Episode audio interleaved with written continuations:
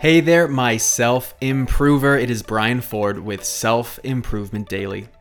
Take ownership of your personal development one tip at a time. I came across a video of Dr. Justin Coulson that had some really good advice I wanted to share with you. While we all know the importance of apologizing, have we ever learned how to apologize correctly? Dr. Justin says there are four components to a good apology that help us authentically make amends while respecting the person we wronged. The four steps are to say sorry, acknowledge what you did, state the effect it had on them, and ask for forgiveness. First, and most fundamental to an apology, is you need to apologize. Everything else without saying you're sorry is just context without real action. So lead with that. Then acknowledge what you did.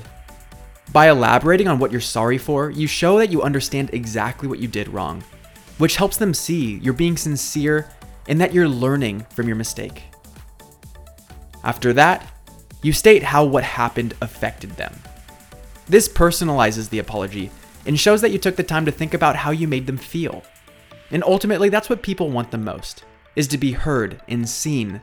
And putting yourself in their shoes goes a long way in making things right.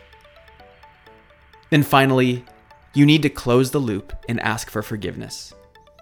This gives them a clear call to action at the end of your apology, and if they receive your apology and accept it, it will put a conclusive end to the issue and both people can move on.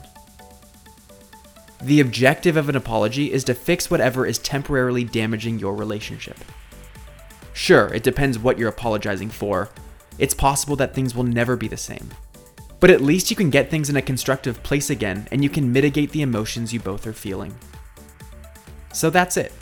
Say you're sorry, acknowledge what you did, state the effect your behavior had on them, and ask for forgiveness. Thank you for listening, and I'll see you next time on Self Improvement Daily.